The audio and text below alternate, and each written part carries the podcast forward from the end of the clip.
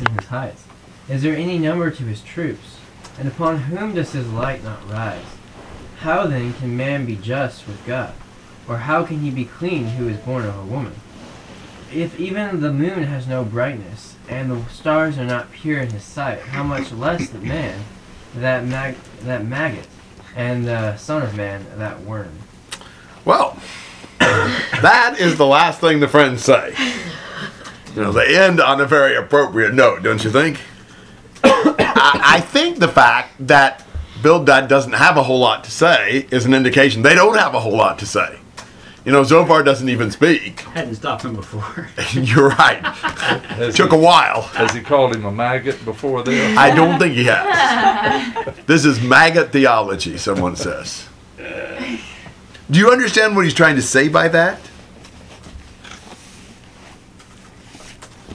He, he praises God, but what's the other thing he's trying to say? Putting man down.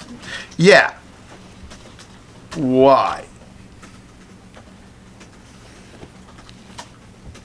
Well, the only thing that that maybe is, is somewhat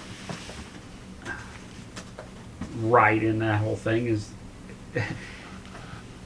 he, he lumps all men together, which I find a little bit amusing that he lumps himself into this whole category. Well, how can any man be just before God? It's almost like he's conceding, okay, Job, I get I get your point, but everybody's wicked, therefore you deserve to be punished. Yeah. But don't you think though he's he's at, he's he's aimed at Job, Oh, yes. and and it, how how can you how can you think you're okay? Yes. I think he's definitely aiming at Job. I mean, they've done this before. Where, I mean, isn't this essentially Eliphaz's first argument? Uh, back in chapter 4 and verse 18, he puts no trust even in his servants, and again, against his angels he charges error. How much more those who dwell in houses of clay, whose foundation is the dust, who are crushed before the moth? So it's like, well, God doesn't even trust the angels. How is he going to trust you? You know. But it's circular reasoning because he's saying, Job, you say you're innocent. You can't possibly be innocent. You're a man. Yeah. Yeah, know? exactly. We say you're guilty because you're being punished. You say you're ill- innocent. Well, we know that's not true be- because you're a man. Exactly. Oh, oh so men are maggots. So you know you deserve the punishment. Yeah, that, that is what. You know, I mean, they, they haven't done so well when they've tried to come up with specific things Job has done. I mean, Eliphaz tried that. I don't think it sold very well. I doubt that the friends believed it. Yeah. I mean, they knew Job. He hadn't done all that stuff. So here's a different approach.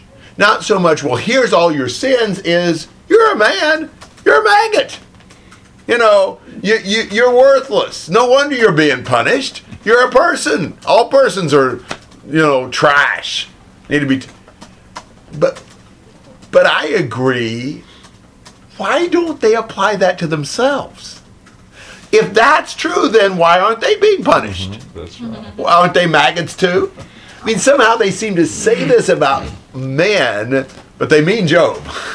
They don't necessarily mean themselves. Don't we do that sometimes? We say, "Oh, you know, we all really have a hard time with this or that. We mean you do, and we're just trying to say it nicely. You know, a lot of times. Isn't that true? oh, you have a problem with that too? Well, no, not really, but you know. So that's what I'm seeing him doing here is kind of saying, well, you know, men are maggots, but not really me. And several of them and said, you know, Job, if you'd only repent, things would get better and everything would be fine. So you would wouldn't be a maggot then, but you know, you're just a maggot now. yeah, that too.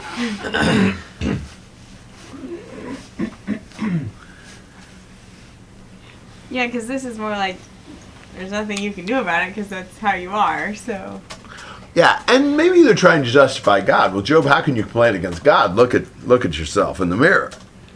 You know, I mean, for God, you know, even the stars, you know, aren't pure. Even the moon is dark to God. Well, you know then that human beings are going to just make him throw up all over the place. I mean, you know, if he if it if it even the moon and the stars are dark before him. But he doesn't offer to back that up with anything. And, and I'm That's not another sh- one of those. We all know. I mean, even the moon is not even right with God. Well, and and I think there's some assumptions in what Bildad's saying that really are not true. I mean, should we see men as just a bunch of maggots? It's all in the world they amount to. I don't think so. I mean, you think about I- well, God created man in His own image. Now you can say yes, but man sinned. True. That changed some things. But did that mean that man was no longer in God's image? Not totally. I mean, what about the statement in Genesis 9 telling you not to take another person's life because he's created in the image of God?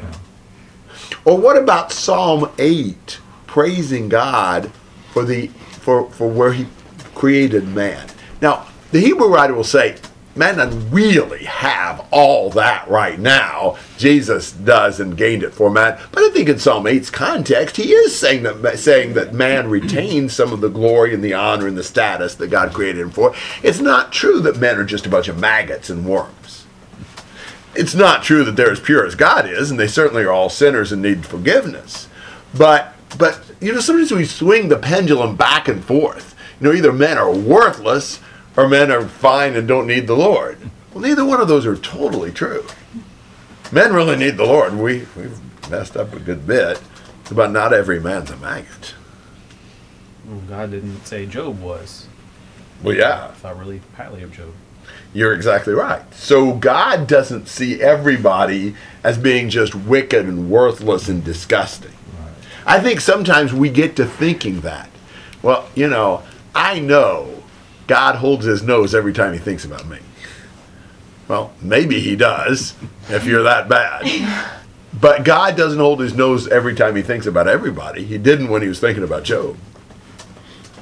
So I mean, I think this this almost downgrading man is almost an affront against God since God created man in his image.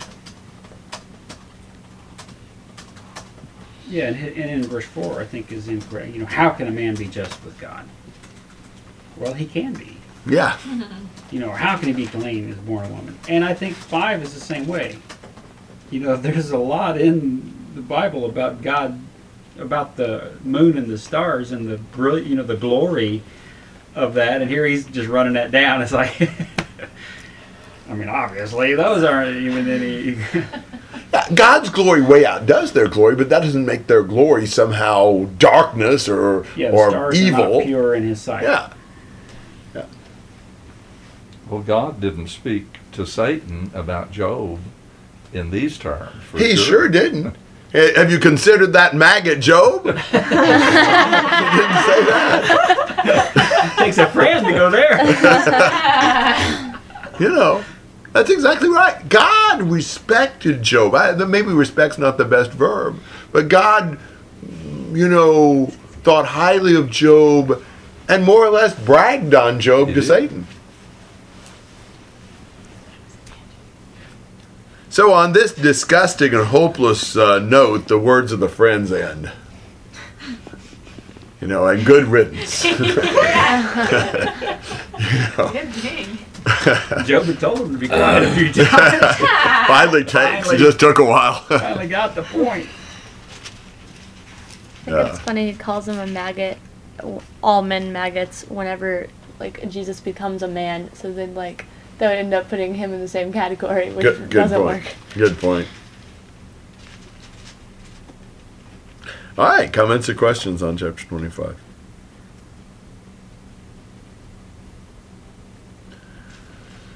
Well, that was three chapters. We'll just uh, work starting on chapter 26. I don't even know when. Not next. Thursday. Maybe not the next, but I don't know that yet.